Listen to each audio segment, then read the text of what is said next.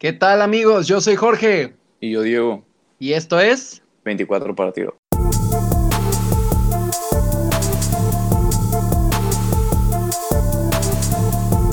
Estamos ya de vuelta con la edición de las finales de la NBA, de este, el mejor podcast de la NBA en español, 24 para tiro. Eh, obviamente durante los playoffs no hemos eh, subido la gran cantidad de episodios, pero ahora que se viene la agencia libre, el draft, entre otras cosas, tendremos más eh, contenido. Pero por ahora nos enfocamos en las finales de la NBA, que yo creo que los Raptors dieron una sorpresa bastante grande, Diego.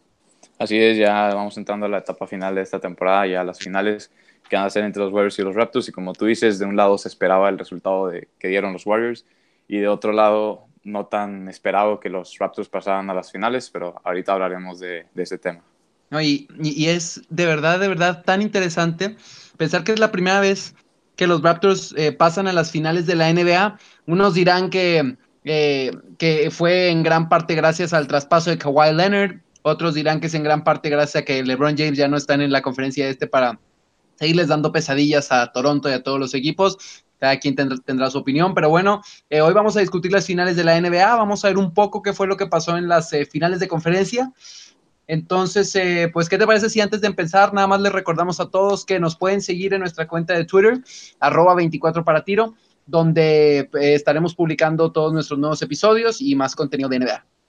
Entonces, ¿por qué no empezamos hablando un poco sobre lo que sucedió en las finales de conferencia entre Golden State y Portland. Sí, primero esta serie que la verdad fue muy corta, se fue en cuatro juegos nada más. Este, pues esperaba mucho este dominio de parte de los Warriors, a pesar de que no jugó durante ningún partido. Dominaron la serie totalmente, llevándose la 4-0 contra los Blazers. Y pues dieron remontadas en tres de los cuatro partidos de gran cantidad en el tercer y cuarto cuarto, los Golden State Warriors. Sí, yo, yo creo que esa es realmente la principal historia eh, que, que, tenemos al terminar estas finales de conferencia del, del, lado oeste fue que los Blazers no es que hayan jugado del todo mal durante toda la serie, porque al ver el resultado 4 a 0 uno pensaría que fue una total barrida, pero no fue así.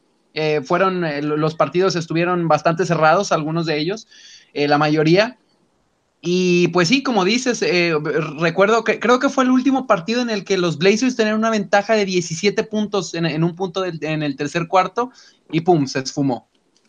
Y ese realmente fue el problema, que los Blazers no fueron capaces de aguantar las ventajas que tenían y sabemos que Golden State es un equipo eh, que en un 2x3, 3-4 triples, pum, está de vuelta en la jugada o inclusive ya está, en la, eh, está por delante, ¿no? Así es, se le ha conocido a Golden State desde hace años que, que no puedes tener nunca una ventaja segura sobre ellos porque en cualquier momento te pueden remontar o estar cerca de remontarte el resultado y pues se pueden llevar el partido a final de cuentas.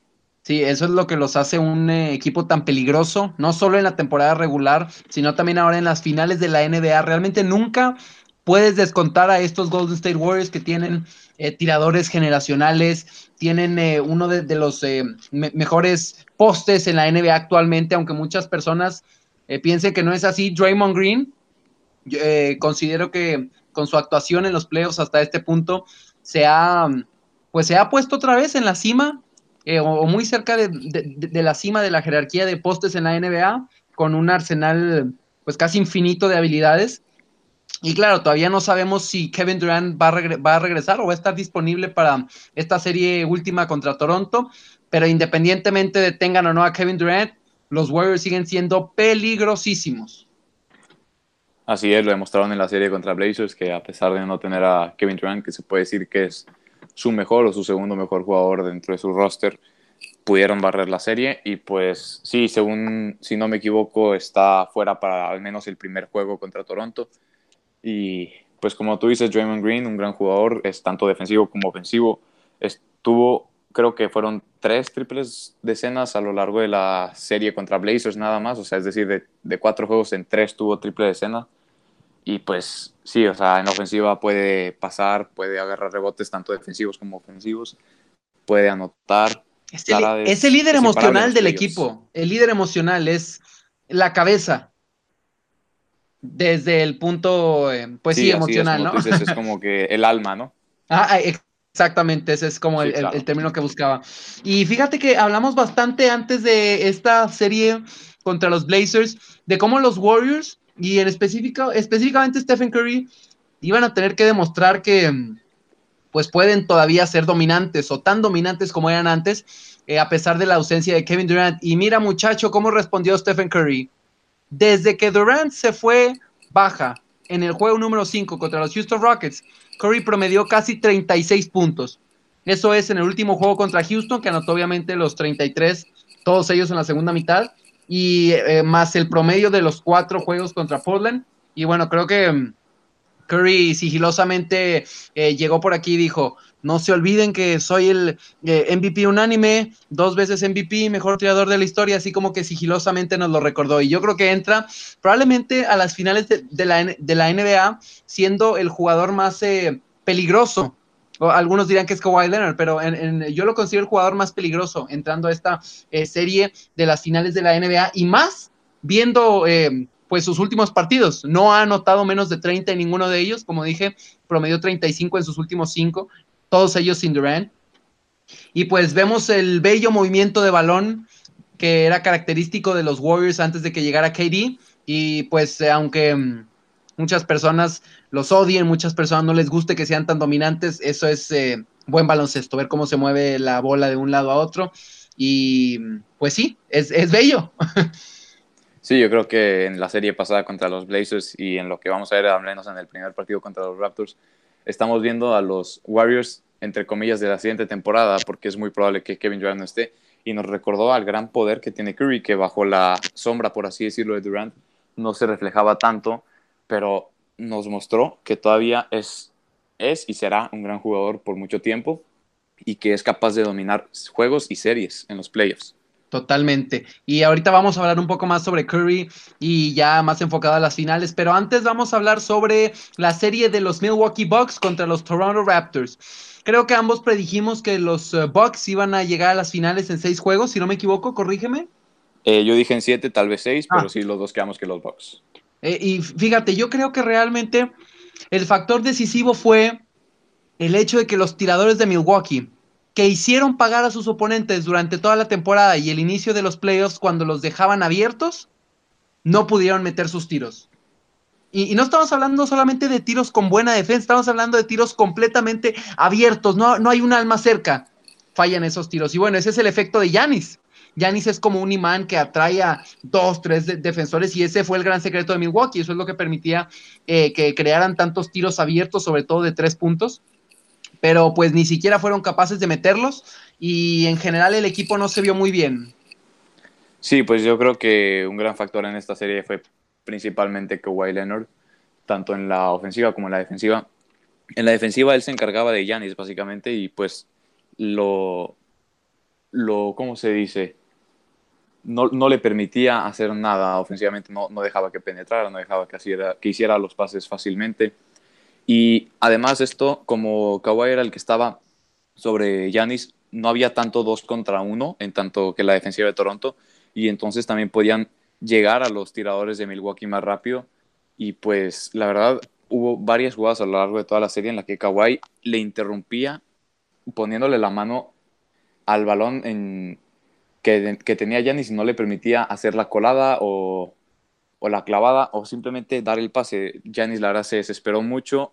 De hecho, fue lo sacaron en un juego por seis fouls que tuvo.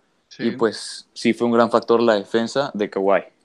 Sí, no, yo, creo que ese es otro punto clave que mencionas. Obviamente iba a ser difícil para Kawhi replicar eh, el estándar que se había puesto, la barra que él mismo se había puesto de promediar 35 puntos en las primeras dos series de playoffs. La primera eh, contra el Magic y la segunda contra los 76ers, donde pues encestó ese magnífico canasto sobre la bocina. Iba a ser difícil, obviamente, replicar eso en la ofensiva y más contra el mejor equipo defensivo en, la temporada regular, que fueron los Bucks. Pero como tú dices, el trabajo que Kawhi hizo defensivamente frente a Yanis, realmente él lo contuvo uno a uno. Y cuando las cosas se ponían duras, no, sé si te fijaste, pero Toronto en, en puntos claves, cuando Yanis tenía la capacidad de, de encontrar, aunque sea un hueco de espacio en la pintura, ¡pum! Toronto construía una pared de inmediato en la pintura para que Yanis no pudiera eh, pues no podía aprovecharse de, la situación y además de construir esa pared, se encargaban de, eh, con, los brazos extendidos, cubrían muchas de las líneas de pase que tenía ante Tocumpo y bueno, así fue como eh, crearon ciertas pérdidas fáciles pérdidas de los Bucks que ellos convirtieron en, puntos de contragolpe y pues prácticamente le cerraron toda la cancha a los Bucks y pues eh, eso hacía muy difícil eh, que, Milwaukee operara como usualmente lo hizo durante toda la temporada y el inicio de, los playoffs.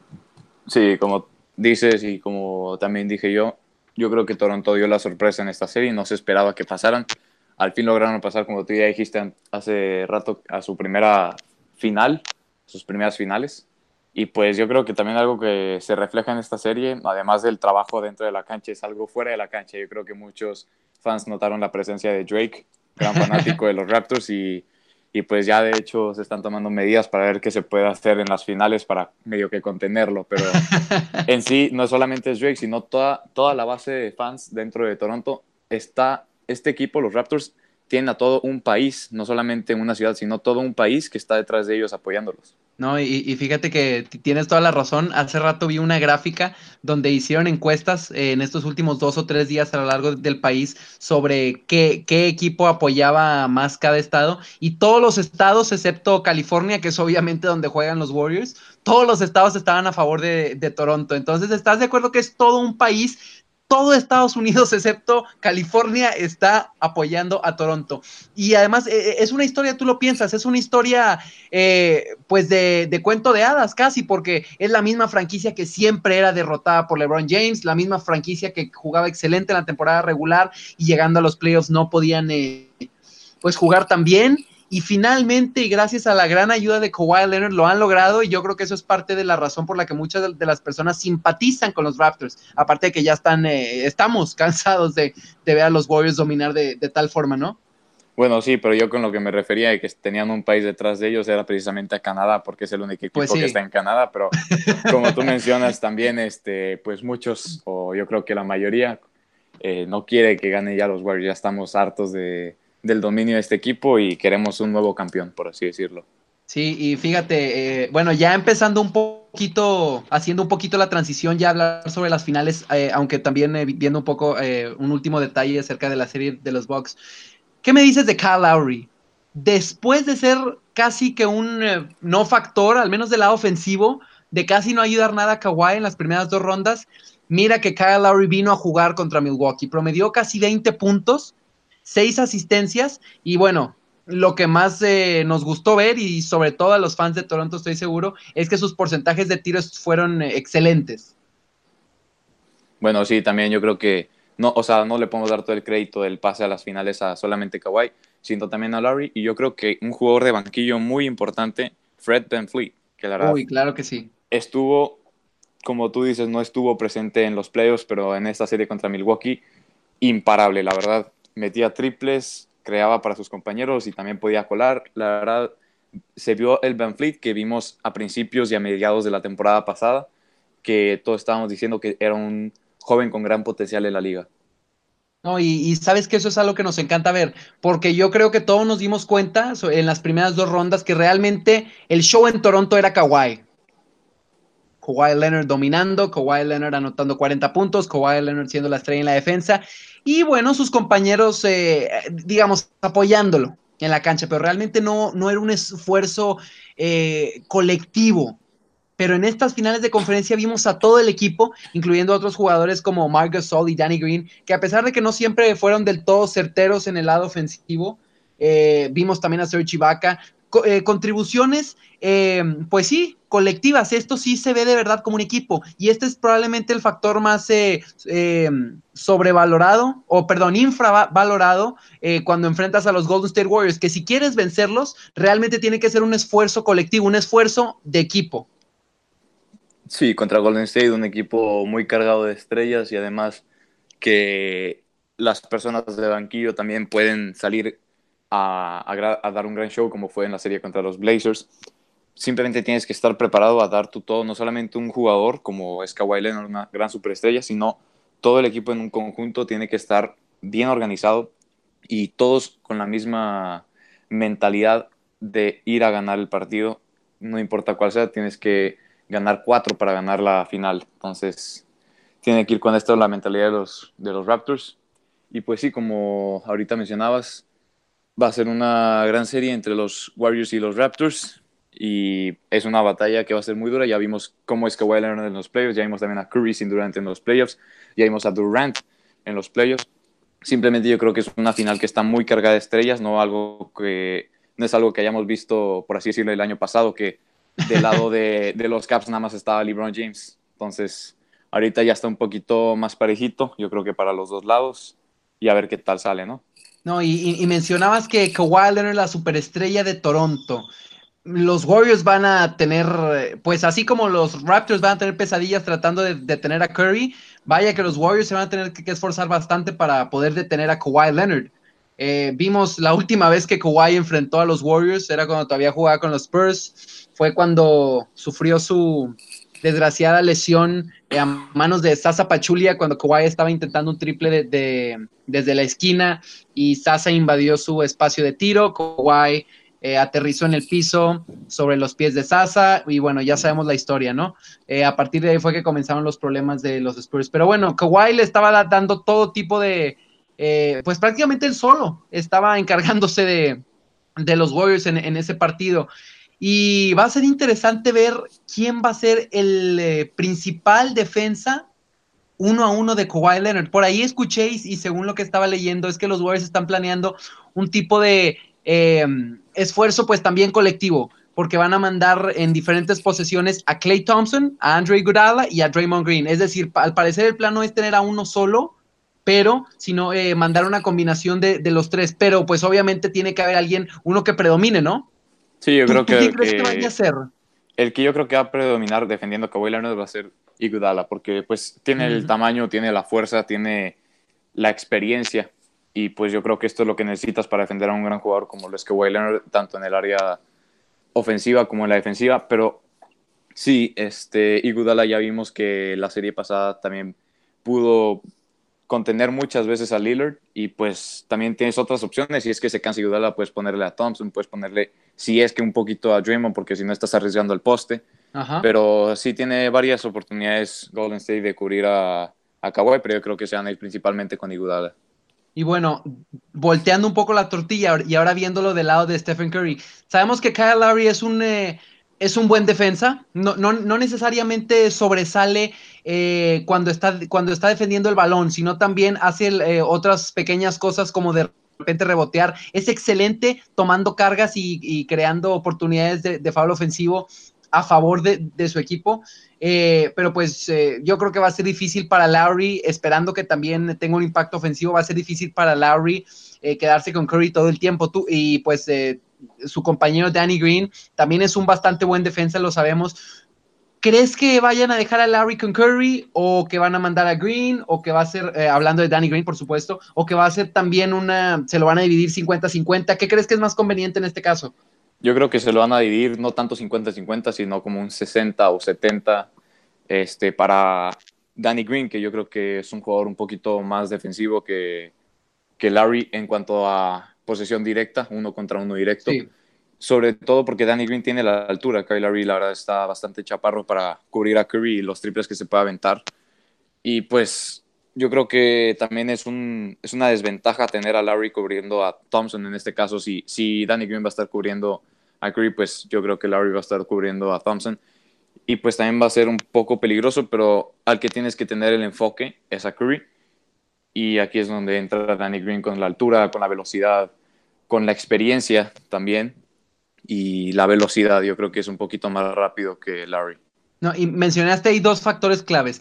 Número uno, que es a lo que iba, es que si mandas a Green en muchas posesiones para Curry, Thompson tiene una ventaja de 6 pulgadas sobre Kyle Lowry y va a ser pues bastante fácil para él no solo encontrar el espacio, sino inclusive tiene la ventaja de que aunque Lowry no esté, digamos, tan lejos, todavía puede tirar encima de él gracias a la ventaja. Thompson mide 6 pies 7 pulgadas y si no me equivoco, Lowry solo tiene 6 pies 1 pulgada. Perdón, sí.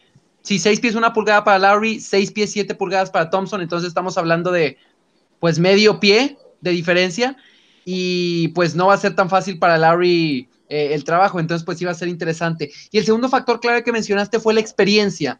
No sé si recuerdas que en el, eh, cuando hablamos sobre la serie contra Milwaukee, yo mencioné que la experiencia era un factor clave y eh, una ventaja principal del lado de, Toronto, porque tenemos obviamente a Kawhi Leonard y Danny Green que han estado ya en dos finales de la NBA, enfrentaron obviamente a mi Miami Heat en el año 2012, perdón, 2013 y 2014, perdiendo la primera serie y ganando la segunda. Obviamente Danny Green eh, lanzando triplazos, jugando defensa excelente en Dwayne Wade, Ray Allen, etcétera, y Kawhi Leonard obviamente ganándose el, galardón de MVP de las finales por su excelente trabajo que hizo contra el LeBron James en el 2014 y después tienes a jugadores como Kyle Lowry que bueno, aunque no ha sido del todo un impacto positivo en los playoffs durante su carrera, lo vimos cómo elevó su nivel de juego. Tienes a un Serge Ibaka que también ya llegó a las finales de la NBA en el 2012 con el Oklahoma City Thunder también enfrentando al Miami Heat.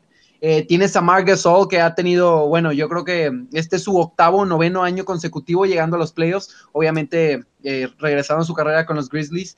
Y bueno, es un equipo en general con bastante experiencia. Eso es algo que también les va a ayudar a, la hora de enfrentar a los Warriors, que bueno, están trayendo a algunos eh, jugadores del banquillo más nuevos, como lo son eh, Alfonso McKinney, Kevon Looney, em, pues Jonas Jerebko, Jordan Bell, en, general no tienen tanta, tanta, tanta experiencia de los playoffs. Entonces, pues va a ser interesante ver cómo son los enfrentamientos. Sí, así es, un factor de la experiencia. También está la, la capacidad de la juventud del lado de los Warriors. Ya mencionaste ahorita unos cuantos del banquillo, Jordan Bell, McKinney, Trier, varios que pueden ser de gran impacto en, en la serie. Y pues sí, es más que nada yo creo que una pelea defensiva porque ambos lados sabemos que tienen el potencial ofensivo, pero yo creo que como dicen varias personas, los campeonatos se ganan con la defensa y pues esto es lo que tienen que enfocarse ambos equipos. 100% de acuerdo con eso. Y bueno, yo creo que ha llegado entonces la hora de la verdad, hora de las predicciones. ¿Quién crees que gana? ¿Y eh, qué récord? Mira, este, no creo. Está difícil, ¿no? Está difícil. sí, sí, está difícil. Ahora, no creo que. Definitivamente no creo que pueda haber una barría de cualquier equipo. Pero yo me iría un poquito por un. Nada más hasta el juego 6 y para los Warriors, es decir, un 4-2 para los Warriors. Es que yo comparto, yo comparto el mismo sentimiento. Yo, yo pienso que esto se termina 4-2. Y un factor interesante tomar en cuenta es el hecho de que por primera vez este es el quinto año consecutivo en el que los Warriors llegan a las finales. Bueno, esta es la primera vez en esos cinco años que los Warriors no van a jugar el partido número uno y dos de las finales en casa. Es decir, la serie empieza en Toronto. Si la serie hubiera empezado en Oakland, yo le hubiera dado probablemente una ventaja de 4 a 1 a los Warriors, pero el hecho de que hay dos juegos primero en Toronto y ya escuchamos lo fuerte que está esa fanaticada y todo el apoyo eh, de prácticamente todo el país de Canadá y ahora pues vimos también todo el apoyo de Estados Unidos. Va a ser difícil que los Warriors eh, no enfrenten ciertos problemas en eh, territorio ajeno. Entonces, por eso es que yo creo que la serie va a quedar 4-2. Todavía no sabemos si va a regresar Kevin Durant o no, pero independientemente yo creo que esa es una predicción bastante, bastante justa. Sí, aparte es la experiencia en finales, ¿no? Del equipo de los Warriors contra el equipo de, de Raptors, que básicamente de ese equipo nada más tiene la experiencia en finales jugadores como Kawhi y Danny Green, si no es que hay algún otro que se me escape. 100%. Y pues yo creo que eso va a ser todo por el episodio de hoy. Eh, si les gustó, si no les gustó, eh, si tienen comentarios, quieren discutir sobre mm, lo que mm, o nuestras predicciones, lo que sea, lo pueden hacer, como ya mencioné hace rato, a través de nuestra cuenta de Twitter, que es arroba 24 para tiro. Cualquier otro tipo de sugerencia, estamos más que abiertos a escucharla. Y creo que eso es todo por hoy, Diego. Sí, así es, nada más para recordarles que vamos a estar subiendo los resultados de cada partido de las finales ahí a la cuenta de Twitter. Y además, el próximo episodio vamos a hablar de cómo terminó las finales, de cómo terminó la temporada en sí y ya se acercan cada vez más los rumores de traspasos y de agencia libre de cada jugador y eso yo creo que es un tema que vamos a discutir el, el siguiente episodio para que estén atentos. Nos encanta el chisme del draft, el chisme de la agencia libre, los traspasos, nos encanta todo eso y estamos seguros que toda la gente también. Entonces, vamos a estar de vuelta en el próximo episodio para discutir los resultados de las finales y pues todo lo que viene. Así que gracias a todas las personas que dedican una parte de su día para escucharnos y nos vemos a la próxima. Nos vemos.